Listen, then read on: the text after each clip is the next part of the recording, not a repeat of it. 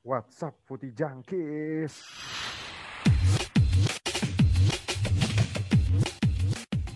Tahu apa kamu soal bola? Tahu apa kamu soal bola? Ya, welcome back to Sepak Pojok di minggu ini. Minggu yang sangat ramai ini bersama gue Tanti Ojek. Terus nih tadi ada Ferry, ada suara Ferry dan ada Aldi juga. What's up, halo, guys? halo. Sehat-sehat, guys. Sehat, guys. Gimana? Jakarta banjir terus katanya. Eh, banjir, hujan terus katanya. Hujan, Pak.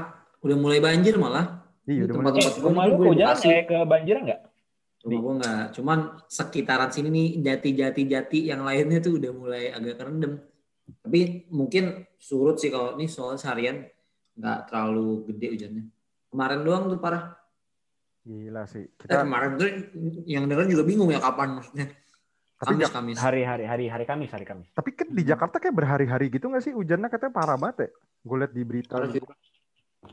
Gue liat di sosmed orang-orang di temen gue kayaknya ini banget ya hujannya curah hujannya kacau banget katanya terlalu Di sini hujan air, tapi kalau di Camp Nou hujan gol. Iya. iya sih bener kalau di Camp Nou tapi di minggu ini tuh sebenarnya yang lagi rame bukan sepak bola juga tapi ada sesuatu aplikasi gitu ya, yang rame banget dibicarakan di media sosial anjir gue kira tuh Apa gua- pindah aja nih kita? Iya, kita bisa tapi tapi katanya katanya aplikasi itu mungkin bisa menjadi potensi untuk podcast podcast sih katanya. Tapi gue nggak tahu ya itu ada fitur rec- recordnya nggak ya? Gue kurang tahu tuh. Bisa jadi katanya. Gue gitu. sambil makan sate. Iya, Yo. santai. Di sini kan suka-suka. Terus sama ini, sama yang rame tuh kalau di Twitter gue ini Fer. Katanya ini ya, ini nggak nyambung sih. Kurama mati ya Fer. ya. Kurama mati. Ih, Oh, belum tahu gua baru besok, Cuk. Ininya apa? Eh, rilisnya. Gue belum Oh. lihat. gue ke spoiler berarti. Tapi gue nggak ngikutin sih. Gue nggak ngikutin Boruto. Tapi kan kita yang pasti nonton Naruto tahu ya Kurama nemenin Naruto dari bocah tuh gila. Gua kira Naruto-nya yang mati. Kagak, Naruto. Kurama yang mati gitu ya. Pokoknya gitulah yang rame di Twitter gue sama gue nggak tahu lah. Kayaknya tapi yang paling rame gue tuh yang paling ini Clubhouse tadi sih. Gue kira tuh Paling pertama- rame mah inilah cuy. apa tuh? Hmm, hmm, hmm, hmm. Tahu lu? Artis hmm, hmm. Iya itu katanya rame juga, cuman gue belum baca sih, gue belum tahu tuh kenapa dia bisa rame. Tapi selain itu ini ada update juga nih dari liga terseru di Eropa, cuy, Europa League. Europa League tuh liga terseru di Eropa sih kalau menurut gue. Karena gue nonton Namanya aja udah Europa League kan, Liga Iya. Eropa. Paling keren. Ya paling keren kan. Nih dari semua tim besar sih yang di- dikatakan unggulan ya. Cuman Roma, eh cuman Roma. Napoli doang nih yang kalah nih sama Granada cuy. Tapi kemarin gue baca berita ya Napoli ini katanya lagi ini kan lagi kayak krisis pemain kan isinya cedera semua. Yang dibawa dia bayangin dia bawa 7 eh 6 sampai 7 pemain nih, pemain youth. Gue kalau ngeliat benchnya isinya bocah-bocah semua anjir, nggak tahu gue. Sama Granada cuy. Dan tebak ya, Granada lu tau gak ada siapa musim sekarang? Roberto Soldado cuy Hmm. legend Spurs yang golinnya Dia masih penalti main doang. ya? Masih main di Iya, Dia Granada. Di Granada ternyata Fer. Dia kan belum terlalu tua banget kan emang. Dan gue tuh tuh udah 34 kan? ya Liga, Liga 4 ya. 30 something sih pasti. Dan lu tau gak di liga di liga Spanyol tuh gue juga baru ngeh ya. Gue kapan hari itu nonton La Liga gitu kan. Ada yang main tuh Getafe lawan Cadiz kan. Lu tau gak di Cadiz sekarang kaptennya siapa? Negredo anjir. Sumpah gue kaget banget. Sumpah kaget Masih banget. Ada kalau ya? Ne- kalau Negredo kan dia sempat sempat ke Almeria dulu nggak sih? Apa sih gue lupa. Iya, yang baju merah-merah gitu ya. Gue lupa juga tuh. Heeh, dia tuh sempat sempat apa? Sempat sempat ke klub papan bawah gitu, baru promosi. Nah, gue kira tuh Negredo tuh udah kayak cabut gitu loh ke mana gitu ya ke liga mana. Ternyata main di Cadiz anjir. Sama kayak si Soldado tuh gue juga kaget tuh. Tiba-tiba udah main di Granada aja. Tapi ya habis itu di Europa League ya udahlah. Banyak lah Milan seri. Terus malah malah banyak banjir gol nih ya. Spurs tuh menang 1-4. Terus siapa tuh namanya? Glasgow Rangers cuy. Glasgow Rangers tuh juga malah menang 3-4 ya. Seru banget sama Tiga empat tiga empat. 3-4 kan. Ini Rangers lagi menang terus nih kayak Steven Gerrard nih gokil nih. Masih unbeaten cuy. Masih unbeaten ya. Dia cuma Oh. sekali seri ya musim ini Fer ya? Eh enggak enggak enggak sekali seri tiga kali atau berapa gitu gue lupa. Tapi belum Cuman pernah kalah. masih kan? unbeaten, belum pernah kalah. Gokil sih Steven Steven Gerrard. Ya udahlah kita lihat lihat semoga Steven Gerrard ya di Glasgow Rangers aja lah ya nggak usah pindah-pindah udahlah. Terus di Liga Champions nih. Ini liga paling terseru kedua menurut gua ya. Nggak tahu menurut orang. Kalau menurut orang menurut gua Europa League paling seru. menurut Ferry sih kalau Liga Champion nih terseru. Karena timnya akhirnya menang setelah di Liga amburadul ya. Tiga kali beruntun kalah kemarin di Liga ya, Ferry. Ya, tiga kali beruntun. Tapi di luar ekspektasi dia malah ini ya, malah bisa menang sama si siapa namanya?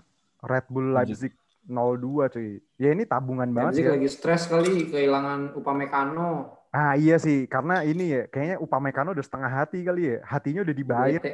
Iya, hatinya udah dibayar. Gue kadang gitu tuh kalau pemain udah pindah dari musim apa maksudnya? Lu nggak inget The Fry? Ah, Vrij. Inter. Nah, The Fry itu juga kan kayak transfer transfer gitu tuh sebenarnya kayak Godze dulu kan ke Bayern Munchen kayak udah nggak pernah main juga. Hatinya mungkin udah beda gitu ya. Terus nih siapa Juve, Juve di luar di luar dugaan nih kalah cuy sama Porto cuy. 2-1. Tapi kalau gue liat golnya si Porto Bentacur sih yang blunder kan tuh. Kacau ya. Hmm. blunder kan Bentacur. Gue juga bingung nih. Demen banget ya mainin Rabiot sama Bentacur ya. Pirlo. Kayak nggak ada pilihan lain anjir. Nah ini yang seru nih. Yang seru tuh. Yang seru ini justru tim yang kita mau omongin ini nih. Ini ada Sevilla juga kan. Sevilla tuh kalah di kandang 2-3 lawan si Borussia Dortmund. Gila.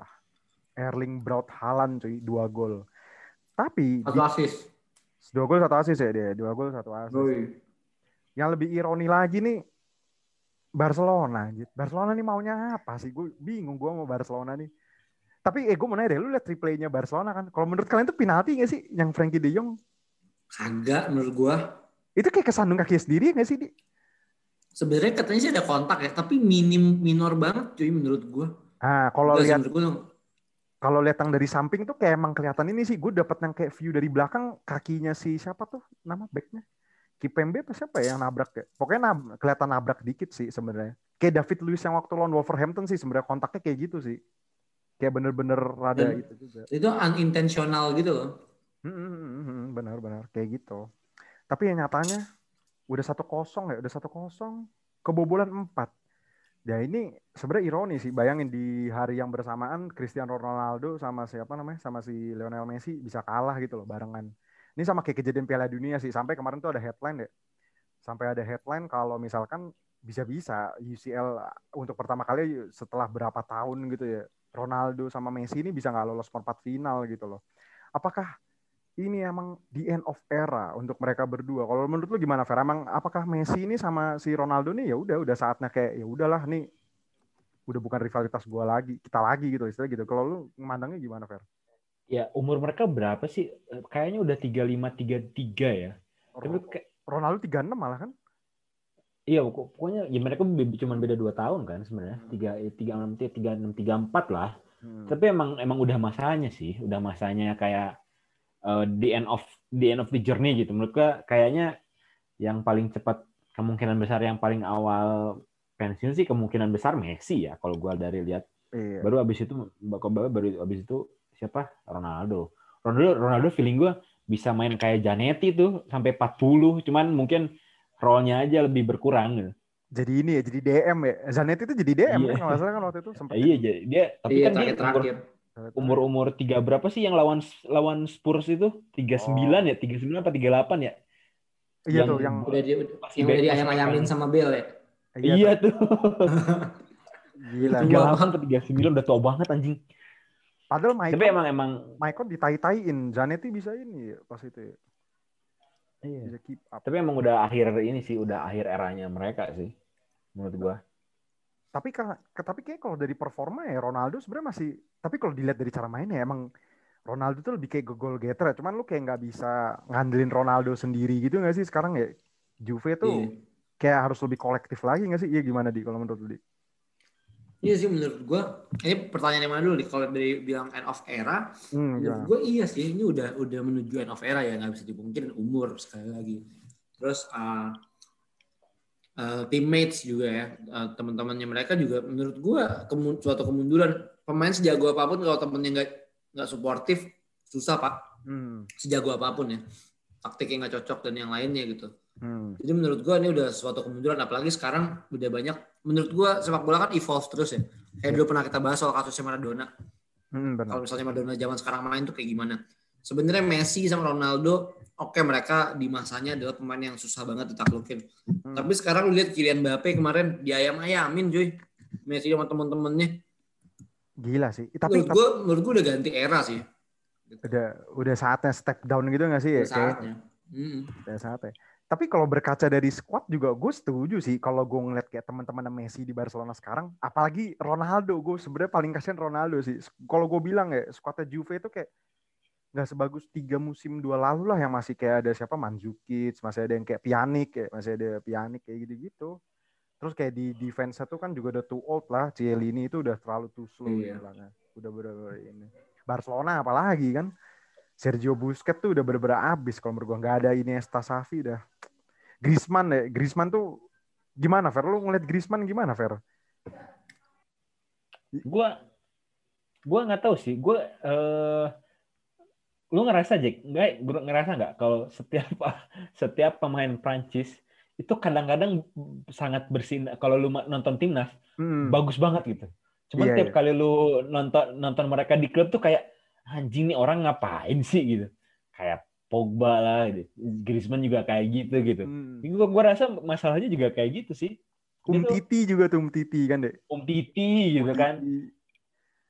Sih kayak kayaknya mereka tuh rada-rada eh, bukan males sih, kayak nggak cocok aja sih di di di, di, di- di- terutama Griezmann ya. Griezmann Kayaknya sih. dia juga bukan termasuk golongannya Messi gitu loh. Dia jadi sedikit dikucilkan.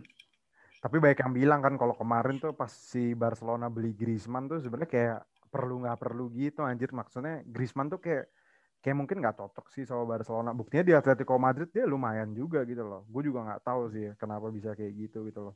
Ya gue juga sebenarnya agak bingung sih pas pembelian Griezmann itu. Iya, gue tuh malah sempet gue waktu yang Griezmann pindah ke Barcelona tuh ya, gue tuh sempet nggak ngira loh, anjing Griezmann tuh sekarang udah di Barcelona ya, gue tuh sempet kayak gitu kadang kalau ngeliat Barcelona gitu, kayak nggak expect masa- aja.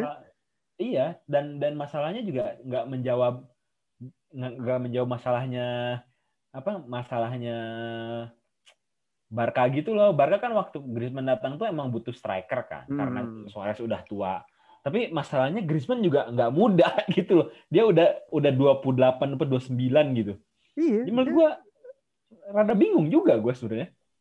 berarti Griezmann tuh berarti emang dia eh, kayak yang tadi lu bilang kan kalau misalkan kayak Pogba, dia tuh ge- segenerasi sama kayak Neymar, Pogba gitu berarti ya? Iya, dia tuh dia tuh hampir seangkatan sama kayak Pogba kan, kayak Pogba atau siapa gitu. Pogba sih, dia 92 kan Griezmann tuh. Hmm, dia tuh seangkatan sama dia kalau salah. Kayak Neymar juga kan 92 tuh. Iya bener, dia 91 lah. Seangkatan sebenarnya. Kenapa ya? Maksudnya kalau gue lihat ya, gue ngelihat pemain yang kayak Griezmann, Pogba gitu-gitu, itu padahal kan Griezmann, Pogba, Neymar lah ya, Neymar ya. Itu kan sebenarnya kayak generasi yang harusnya tuh kayak dia, oh ini nih, oh sama Eden Hazard, sorry satu lagi ya, Yes, Nah, ya, Hazard. ya, bilang. sama Eden Hazard kelupaan. Gue saking lupanya sama Hazard tuh gara-gara gak pernah main aja. Parah, Parah sih. kasihan tuh anak kayak. kasihan gue maksudnya kenapa ya generasi kayak mereka gitu tuh lu ngerasa sih nggak sih kayak dulu kan mikir baik kan mikir oh iya udah nih mungkin Ronaldo sama si Messi udah habis masanya ya udah saatnya Neymar gitu loh yang ini Neymar sama si Hazard pasti gue mikirnya dulu Hazard banget deh Hazard tuh tapi kenapa Iya, malah padahal tuh era yang kompetitif ya. Kalau menurut gue ini si Jack faktornya karena mereka itu nggak beruntung sih. Banyak yang bilang kan coach-coachnya kayak eh, mereka lahir di era yang salah aja gitu. Itu eranya Cristiano sama Messi lagi lagi kenceng-kencengnya cuy. Hmm. Lagi Tapi- mateng-matengnya gitu. Ah, benar. Sedangkan kalau Mbappe, Haaland dan teman-temannya yang sekarang itu mereka beruntung juga. Sinarnya Messi sama Ronaldo tuh udah mulai turun gitu, udah mulai redup performanya. Hmm, benar benar benar. Tapi sebenarnya kalau gue kalau gue lebih kasihan lagi, gue lebih kasihan lagi yang seangkatan sama si siapa namanya si Ronaldo sama Messi sih. Itu Asli, pemain iya. itu pemain paling kasihan. Kayak kayak gue pernah bilang kan Sergio Aguero kalau misalkan lahirnya itu mungkin lebih dulu lebih dulu lama atau lebih muda gitu loh. Gue bilang dia pasti bakal menang Ballon d'Or yang namanya Sergio Iya, Aguero. iya benar. Pasti. Yakin pasti Menurut buat gue. Kem- kemungkinan besar kayaknya ya, kayaknya ya. Hmm. Benzema Benzema pun menurut gua bisa Hmm. jadi calon gitu, apa eh, kandidat eh, Ballon d'Or. Jadi tongkat-tongkat sengaja jadi bintang terbesarnya Madrid lah menurut gua. Iya benar benar benar. Tapi kayak mereka tuh bener kata si Adi sih, kayak nggak hoki. Jadi kayak misalkan kayak Neymar Nggak sama hoki. iya kan kayak Neymar terus siapa Pogba atau Hazard gitu. Bale. Bale, Bale sih yang paling kusut sih aja tuh nasibnya gimana lagi di Spurs gue juga nggak paham anjir anjir. Wih, gocekannya kemarin oke loh. Yang pas Lawan apa ya kemarin tuh? lawan City kan? Oh, lawan City ya. Iya, lawan Meskipun City. dibantai. Gocekannya mantep anjir. Tapi Bell kayak udah habis sih. Yang gue kasihan tuh sebenarnya Hazard sih. Gue tuh kayak gue padahal dulu menaruh harapan besar gitu loh kayak Hazard nih udah kayak something something apa kayak something big gitu lah bakal jadi sesuatu yang bener-bener bagus gitu loh. Ternyata di Real Madrid malah kegendutan sama cedera mulu. Gue juga bingung sama nih orangnya. Kegendutan tai banget sih. Tapi emang iya kan sempat kegendutan kan dia kayak Iya gitu, sih. gitu kan. Kegendutan. Iya anjir kayak up- overweight lah. Jangan body shaming lah. Overweight ya Ya, ya. overweight. Tapi gue di, di eranya mereka sebenarnya paling naruh harapan sama Neymar sih. Dan sebenarnya proven sampai sekarang kalau misalnya adu skill gitu ya, Hmm. ya gue bisa bilang Neymar skillnya di atas Ronaldo. Gue bisa bilang gitu, jujur Hmm. sebenarnya. Tapi memang bedanya adalah work rate-nya sih. Work rate Ronaldo tuh gila banget. Ya, gue gue malah berharap Gimana? ini sih Gareth Bale sih hitungannya. Gareth Bale. Karena karena iya hitungannya Gareth Bale datang itu kayak semacam pelengkapnya pelengkapnya siapa? Pelengkapnya Ronaldo gitu kan, Hmm. kiri kanan. Gue gue mikir kayak wah Gareth Bale kayaknya eh kalau katakanlah nggak nggak nggak di eranya Messi kayaknya 2000 berapa yang La Decima itu 2014 ya? Iya, 2014 ya? 13 14 lah. 2014 tuh kayaknya kemungkinan bisa bisa Ballon d'Or loh itu sebenarnya dia. Iya, iya bener. Yang lawan Atletico kan penyelamatnya justru Bale kan. Iya, yang Iya. ya lu ini apa? eh, gol road roadrunner-nya lawan Barca? Ah iya itu juga Iya. musim itu kan. Iya musim yang sama tuh. Bener-bener. I- Soalnya kalau yang pas final yang final La Decima itu kan kayak Bale tuh berkali-kali dapat peluang, dapat peluang kayak goblok gitu nggak fair terus nggak diganti-ganti Iya. kan. Akhirnya dia bisa ngegolin satu yang menurut gue gokil gitu loh. Itu kayak momennya dia banget sih emang. Tapi malah Hmm. seakan-akan malah makin menurun gitu sih. Tapi tadi menyinggung kayak si Aldi ngomong ya. Lu setuju gak sih kalau pemain kayak Neymar nih sebenarnya emang skillful ya tinggi. Cuman pemain kayak Neymar nih lebih bermain untuk dirinya sendiri gitu gak sih? Bukan buat. Iya, itu sayangnya. Iya gak sih? Sayangnya itu sih menurut gua. Gue kurangin Neymar. Cuman kan gelar individu namanya Ballon d'Or kan gelar individu kan. Hmm.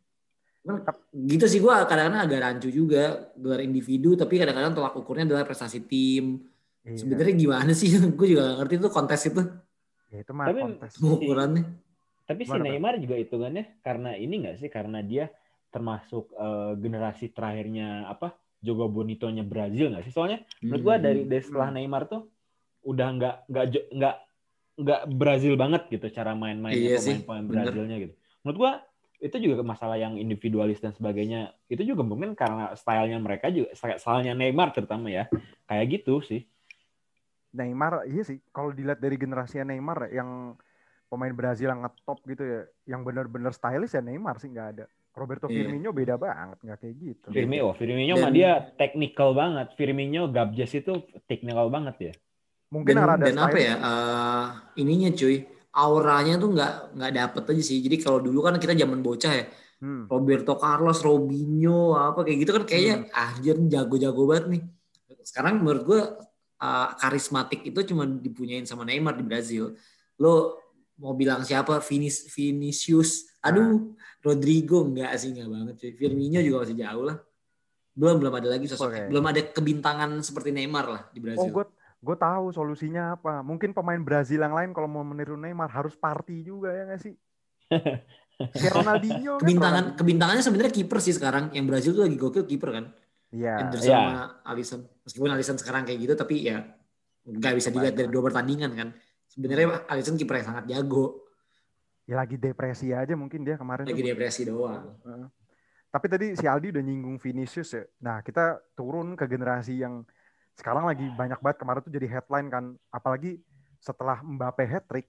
Terus kan si Halan tuh bikin brace ya. Dia diwawancara sama BT Sport apa Sky Sport ya. Yang katanya, oh BT kalau nggak salah. Dia tuh ngomong katanya, Mhm. gue bisa main kayak gini karena gue ngeliat Mba- Mbappe katanya kan di pertandingan sebelumnya gitu loh. Gue termotivasi gitu loh. Tapi lu setuju gak sih dua pemain ini yang bakal bener-bener bakal jadi kayak calon rivalitas yang baru gitu loh. Halan sama Mbappe. Kalau dari lu gimana di? Kalau sekarang gue bisa bilang iya sih tapi kita nggak bisa tahu sih Jack kayak setahun dua tahun lagi muncul nama baru siapa gitu Hmm. Cuman gue bisa bilang di di, anta- di usia mereka dua pemain ini outstanding banget, Uh, bener-bener melampaui ekspektasi orang lah. Hmm. Mbappe lo umur 20 ya. Umur 20 lu gila lo udah menang udah menang Cup. Piala Dunia. Iya? Gila cuy. Eh, top skor eh, top skor lagi apa namanya? hat trick lawan Barcelona gitu yang Notabene pemain yang dia tonton waktu dia masih kecil. Itu orang udah jago nih Messi. Udah menang berbagai gelar lo tonton waktu masih bocah lo kalahin sekarang kan gila. Jadi menurut gua udah overachieve banget dua orang ini. Halan juga Halan tuh udah berasa banget sih magisnya waktu pas dia uh, di Norway yang yang 9 gol. Terus uh, Salzburg kayak di dia. Di Salzburg. Salzburg. Salzburg masa debutnya hat-trick di Champions League Iya, gimana Champions sih League itu pemain kan. ini? Iya, itu udah gila sih menurut gua. Tapi nggak bisa ditebak lagi sih Jack. Menurut gua masih banyak nama-nama potensial yang kita nggak bisa tahu ke depannya. Bahkan eh, negara-negara yang unpredictable, Hmm. yang sebelumnya eh, di underestimate kayak misalnya USA, itu talentanya sekarang banyak loh. Maksud gue kayak Ya. Giovanni Reina gitu. Hmm. Siapa yang nyangka anjir maksudnya anak 17 tahun, Jude Bellinghamnya Inggris, terus belum lagi Itali punya punya banyak nama sekarang pemain-pemain yang juga menurut gue bisa meledak suatu saat nanti gitu. Harusnya sih iya Gitu sih sih. ya. Nah kalau tapi emang Mbappe tuh kita tuh kadang kayak lupa kan kayak ngeliat kayak wonderkid wonderkid kita tuh kadang melupakan Mbappe cuy. Atau mungkin karena dia tuh udah mau menangkan semuanya kali ya. Kita tuh mikirnya gitu cuy.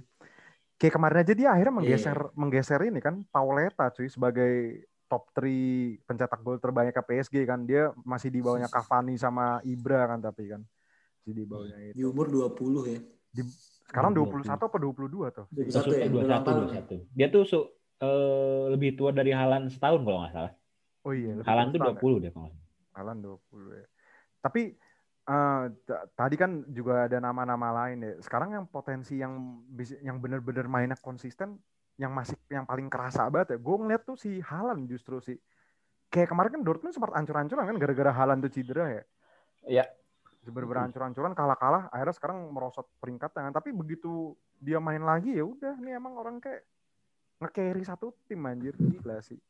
Hmm. Kayak kayak kemarin kan dulu banyak yang ini kan underestimate Halan ibaratnya kayak Halan nih cuman real striker yang kayak eh, cuman dulu ruthless doang mainnya lebih banyak o- otot lah istilahnya ketimbang ketimbang pakai otak atau gimana gitu kan tapi ternyata ya nyatanya emang dia world class dalam finishing sih kalau menurut gue Erling Braut Tapi- gimana? Tapi gue gua malah ngelihat siapa? Ngelihat eh Halan itu nggak nggak kemungkin orang juga nge- nge- menilai Halan eh, archi- arsitek yang striker cuman bisa finishing doang. Itu kayaknya juga mungkin ngelihat dari posturnya dia gitu kan. Dia jangkung krempeng gitu kan. Tapi sebenarnya kalau tiap kali gua nonton Halan tuh dia malah malah termasuk tipikal striker striker modern sih. Hmm. dia cepat eh dia eh, dia cepat gitu. Eh, dia juga bisa pressing. Menurut gua eh, kalau ada eh, satu striker yang sangat mirip sekarang ya striker muda yang sangat mirip Lewandowski ya Halan menurut gua. Itu arsitek apa sih eh, tipikal pemain paling dekat mendekati Lewandowski itu menurut sekarang gua Halan dan Bahkan Lewandowski menurut gue pressingnya nggak sebagus Halan loh. Nggak tahu sih menurut Iya, gue. mungkin karena faktor umur sih kali ya. Soalnya Iya kalau kalau kalau dari waktu ta- tahun-tahun eh, di waktu di Dortmund sih Hmm. masih kelihatan berenergik tuh. Tapi kayak kayaknya kalau itu faktor umur aja sih. Tapi emang menurut gua agak agak agak lazy statement lah kalau bisa dibilang kalau bilang ah strike Halan mah striker klasik gitu. Enggak lah anjing. Lu lihat gak sih yang replaynya Champions League musim lalu tuh yang Hanlan dari belakang lari kenceng banget Fer yang pas lawan apa tuh gue lupa. Yang Itu viral. golongan Ah, apa ya? Iya iya iya. Itu Iya, iya, di lihat, gua TikTok tahu, gua tahu, lihat gua tahu. Itu Gua kan tahu, gua tahu. buset larinya udah kayak Sonic cuy. Dia build up-nya kenceng banget anjir. Tapi ya bener sih kayak pemain-pemain Dortmund apalagi sih paling banyak tuh ada Gio Reyna ya tadi ada Jude Bellingham. Ada siapa lagi tuh gue lupa tuh. Yang Iya. Dortmund paling sering koleksi sih. Cuman nama-nama di eranya dia itu sebenarnya gila-gila loh, Jack. Kalau dipikirin, kita kadang-kadang suka lupa sama umur pemainnya nih. Saking dia udah seprofesional itu, se- semecer itu ya. Hmm. Kayak Haaland, eh, Mbappe. Lu jangan lupa sama pemain lu, Donnarumma. Ya, iya, Donnarumma iya. tuh baru 21, Dua anjir. Donnarumma betul. Donnarumma masih muda. Eh, siapa si Iya sih. Tren iya, aja kan baru 21, cu. Iya. Maka, ya tren tuh baru 21 ya? 21, cuy. Keren juga Buset. 21. Tapi sebenarnya sih era itu. Tapi emang kayak pemain kelahiran kayak gitu ya, kayak Donnarumma gue juga nggak nyangka anjir Donnarumma tuh capsnya udah seratusan gitu di Milan anjir Makanya. satu tahun Dia, dia tuh de- dia tuh debutnya tuh 17 ya. Gue lupa deh. kalau nggak 16 cuy. 16 deh kalau nggak salah 16, 16 si Donnarumma. Sama ini cuy, lu nyadar gak sih Alfonso Davies tuh masih 19 ya kalau nggak salah. Masih 19 Iya, ya? Alphonse Davies masih 19. Davies tuh masih 19, gila. gila sih Coba ya. deh gue cari deh. Alfonso Davies masih Alfonso 19. Davies. Kalau yang apa maksudnya? eh, 20 cuy, 20 oh 20 dia. ulang tahun. Tapi kalau misalkan nih, andai kata nih, kalau menurut kalian ya si Halan gitu loh. Tapi kayak yang memungkinkan pindah tuh, gue jamin sih Halan. Kemarin aja dari rilis clause-nya dan itu murah banget anjir. Cuma 60 juta, eh 65 juta katanya kan rilis clause-nya. Itu mah kalau Tapi kalau baru Casual aktif gimana? dua-dua. Oh 2022 ya, Nah, baru aktif. Bayangin cuma 65 juta. Tapi menurut lu Fer, kalau misalkan gue gue nggak yakin sih M- Mbappe itu bakal pindah dari PSG ya, atau mungkin kayak tiga tahun lagi apa lima tahun lagi mungkin baru pindah. Justru yang kayak punya nilai jual untuk pindah cepat tuh bisa-bisa Halan sih kalau gue bilang. Lu setuju nggak, Steph? Kan banyak yang ngomong tuh katanya kayak gitu kan. gue sih ngerasa eh dua-duanya tuh kemungkinan besar. Soalnya Mbappe juga ada sering bilang kan kayak gue gue pengen ngelakuin project baru. Hmm. eh, kurang lebih dia dia bilang di sering bilang di di mana di wawancaranya itu eh gue udah mencapai banyak eh, semuanya yang bisa gue capai di PSG gitu. Walaupun sebenarnya belum belum belum juara Liga Champion gitu. Hmm. Cuman eh, kalaupun musim depan eh, siapa si Mbappe pindah, gue nggak kaget sih. Tapi tetap kalau masalah Mbappe sama Halan, pertanyaannya bukan masalah dia kapan eh, dia kapan pindah. Pertanyaannya kalau musim depan siapa yang mau beli? Udah itu aja. Mm-mm. Ada siapa yang mau kalau gue bilang beli yang paling gampang bisa beli pemain mungkin Manchester United sama Real Madrid mungkin. ya. Real Madrid kayak nggak Manchester United kalau gue bilang. Eh, gue sih kemungkinan besar ngelihatnya yang sangat-sangat potensial itu eh, City Ah, Madrid sih. City Madrid. Cuman gue nggak ngerasa eh, kalau Halan mungkin City bisa ya. Cuman kalau Mbappe eh gue nggak ngelihat Pep memainkan seorang oh, winger Hmm. kayak kayak itu gitu. Wi- Winger winger yang apa eh cutting kayak hal- kayak Mbappe gitu. Dan kayaknya juga dia kayak nggak butuh striker sih karena sekarang aja main nggak pakai striker bagus banget si City kan. Iya emang. Makanya. Iya kan. makanya. Nah kalau si Aldi gimana di? Apa si Halan sama Mbappe nih udah saatnya ini nggak sih? Emang udah saatnya pindah atau gimana di? Hmm, saatnya pindah gue bisa bilang sih enggak ya. Hmm. Pertama sebenarnya eh, again eh, menurut gue mereka ada di tim yang tepat sekarang mau pindah. Hmm. PSG itu kayak udah tim yang kompleks sih menurut gue secara secara pemain, secara materi pemain. Cuma mereka ada di liga yang nggak kompetitif aja kan menurut orang. Tapi sebenarnya timnya tuh tim yang bagus banget gitu. Eh, Nggak nggak ada tim yang menurut gue bisa lebih baik untuk Mbappe sih menurut gue. Misalnya pun orang bilang kayaknya nih adalah uh, the next player Madrid gitu ya Mbappe. Gue rasa belum tentu akan sebis- bersinar di Liga Prancis gitu. Hmm. Terus kayak Halan, Halan itu kan masih muda banget ya, masih banyak persaingan gitu di luar sana. Hmm. Dia di Dortmund udah dapat kepercayaan. Makanya menurut gua waktu pas Halan bilang dia pindah ke Dortmund adalah demi menit bermain itu adalah keputusan yang tepat. Hmm. Dia nggak milih Juve atau MU di saat itu menurut gua itu tepat banget. Kalau Hmm. misalnya sekarang katakanlah dia di Juve gitu ya. Terus tiba-tiba jangan-jangan kalah saing sama Kulusevski, kita nggak tahu juga. Terus Hmm. akhirnya kebuang bakatnya Halan yang sebagus itu. Nggak ada yang tahu. Gitu. Jangan-jangan di di MU kalah saing sama Martial, nggak ada yang tahu cuy. Gitu menurut gua eh, achieve apa dulu lah gitu. Achieve something dulu, jangan jangan keburu-buru pindah dulu.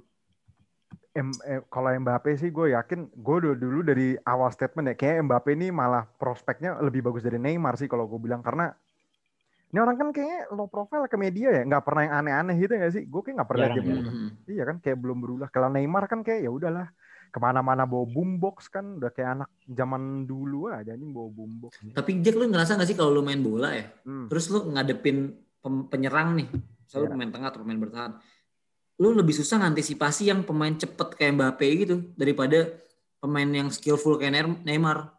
Maksudnya lu ikutin aja pemain skill skillful sampai dia capek muter-muter. Kalau Mbappe kenceng banget pak, Ih, kemarin Pique aja kayak gitu anjir makanya. Pique di Ngejarin kodol sampai diituin di ini anjing apa narik baju. iya sampai banyak Susah main- banget itu ngantisipasi si Mbappe itu.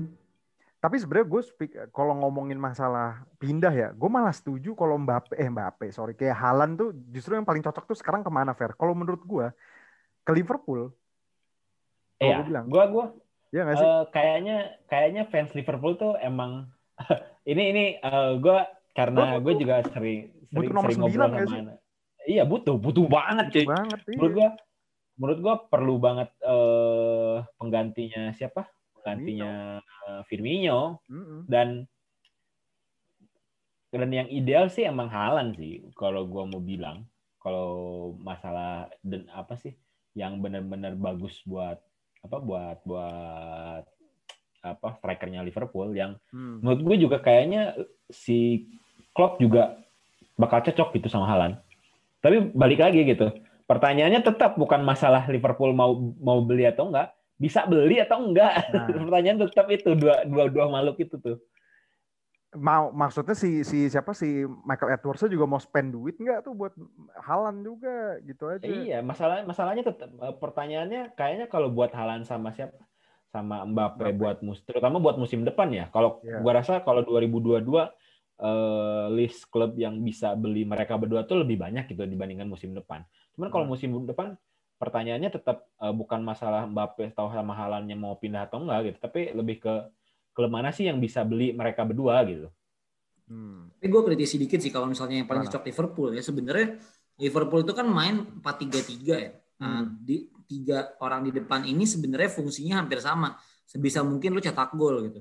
Hmm. Eh, salah bahkan bahkan yang sayap kadang-kadang jauh lebih produktif nih salah sama Mane. Hmm. Sedangkan kalau di eh, Salzburg sama di Dortmund mereka tuh kan mainnya 4-2-3-1. Hmm. Si Haaland bener-bener jadi striker tunggal, goal getter. Terus eh, tiga orang di belakangnya ini suppliernya si Haaland gitu. Menurut gue secara permainan itu agak sedikit beda kecuali Klopp mau mengalahkan eh, apa namanya salah atau Mane ditarik mundur sebagai supplier, which is itu nggak mungkin menurut gue. Jadi Tapi- kayak akan tapi- akan kayak apa ya? Akan ada tumpang tindih peran aja sih. Kalau misalnya dia di Liverpool ya, itu menurut gue. Tapi kalau Liverpool juga sebenarnya musim ini juga kan eh gue yang waktu waktu musim apa yang podcast waktu bahas Liverpool juga emang Liverpool mau bertransisi ke 4-2-3-1 di sebenarnya. Cuman karena Pak karena siapa? Karena Van Dijk-nya cedera, otomatis kan eh, si Fabinho kudu eh, ditarik ke belakang gitu. Jadi Hmm. eh, karena daripada ngotak-ngatik bla bla bla eh, dia lebih apa eh, lebih ke formasi yang biasanya. Sebenarnya gua rasa kalau kalau dia eh, Liverpool musim ini lebih banyak ke 4-2-3-1, gua rasa gua rasa Minamino misalkan Minamino lebih banyak main sebenarnya. Karena dia eh, bukan striker eh, bukan midfielder yang bisa disulap jadi striker kayak Firmino, tapi dia lebih lebih klasikal number 10 atau enggak le- lebih agak ke kiri gitu. Kan pernah kan ya kalau nggak salah yang dua musim lalu tuh yang juara Champions League itu sempat main 4-2-3-1 tapi gagal nggak sih Fer? Lalana kan waktu itu sempat ya, jadi Iya, ya. playmakernya. Hmm. Yang waktu Ya itu karena malah buang-buang poin ujungnya nggak berjalan gitu Hmm. loh. Karena gua Hmm. rasa karena karena nggak ada karena apa eh, kalau di 4-2-3-1 tuh gua rasa eh, kreativitasnya tuh numpuk di ini di numpuk di tengah. Hmm. Musim lalu nggak ada Thiago, musim ini Betul. ada Thiago jadi skemanya bisa diubah. Cuman Dan karena cedera, 4-3-3 Thiago juga mati nggak sih, Fer?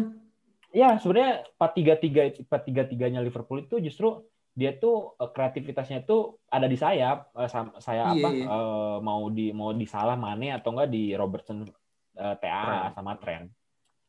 Tapi Iya, kalau kalau lu 4-2-3-1 ya skemanya kreativitasnya bertumpuk di tengah gitu. Tapi gue bilang ya, kalau gue bilang sih bisa aja sih cocok. Nanti kan salah mungkin bisa mundur lebih ke belakang. Tapi nggak tahu ya, kayak kalau sama-sama egois sih bener juga kata Aldi ya. Itu Mane dia, egonya. Waktu itu sampai berantem. Mane sama salah juga kan, Iya. gara-gara nggak bagi Iya. bola. Nah ini kalau kalau kalau lu gua kalian gue kasih pilihan deh, kalian tuh lebih expect banyak ke Mbappe atau Halan atau ada pemain yang bisa punya potensi lagi nih yang seangkatan sama mereka. Kalau lu siapa Fer? Gua gue sih lebih berekspektasi banyak ke Mbappe sih sebenarnya. Hmm. eh karena apa ya? Kalau gua karena gua rasa eh, di musim di era era di era sepak bola sekarang kayaknya eh, tipikal-tipikal pemain Mbappe kayak kayak Mbappe itu banyak digunakan gitu. Sama sama apa? Sama sama sama tim eh, terutama tim-tim gede gitu. Ya model-model arsiteknya apa tipe-tipe kayak Rashford, eh, Salah, Mane dan Hmm. sebagainya gitu. Eh, dan gua rasa eh, tipik eh, apa eh, tipikal orang pemain kayak Mbappe itu eh kayak banyak lebih lebih lebih diekspektasikan untuk berbuat lebih lah dibandingkan striker murni kayak Halan gitu. Hmm. Nah, kalau lu Dan nilai jualnya dari Oh. itu juga dari nilai jualnya dari apa? Dari kalau buat Ballon d'Or dan marketing dan sebagainya juga le- lebih menjual sih menurut gua dibandingin seorang striker murni gitu. value-nya juga lebih mahal si Mbappe kan kalau sekarang. Iya, betul. PSG aja nebusnya berapa tuh ratusan juta kan. Kalau lu di gimana di? Atau lu lebih percaya dengan Yan Karamo? Ian Karamo. Eh, itu main di Apa Par- Lucien gak Lucien Agoume? ini cuy. Luk Luk Ka- apa Kastan? Siapa Kastan ya? Le Castanyos. Iya, Kastanyos ya, Kastanyos ya. Kalau di antara Mbappe sama Haaland sebenarnya gue berharap uh, at least sat- uh, masing-masing punya satu Ballon d'Or lah gitu. Uh, dan dan sebenarnya potensi paling tinggi gue bisa bilang di Mbappe sih karena Hmm. dia didukung sama tim yang uh, lebih bagus gitu. Makanya kan tadi gue di awal sempat mention juga sebenarnya uh, penghargaan individu yang katanya pengharga- penghargaan individu semacam uh, FIFA Best Player atau uh, apa hmm, Ballon d'Or itu sebenarnya juga nggak lepas dari uh, pencapaian tim gitu. Halan sedikit agak susah sebetulnya kalau uh, dia berjuang sendirian di Dortmund. Hmm. Nah, uh, tapi menurut gua rivalitas mereka tidak akan seperti Ronaldo dan uh, Messi yang bener-bener two man show gitu sampai sampai akhir karirnya gitu. Karena gue yakin di tengah-tengah mereka nanti bakal banyak yang ber- sebersinar mereka juga gitu.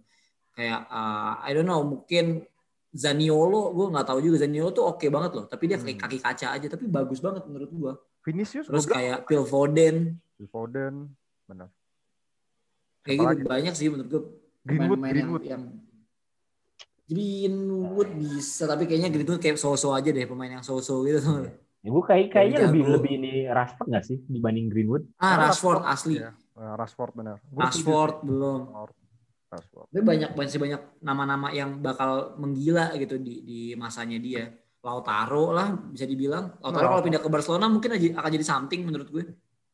Nah, itu kuncinya Halan sebenarnya kalau mau lebih ini emang harus ke klub yang lebih besar sih emang ya. Nggak bisa lo di Dortmund gitu terus.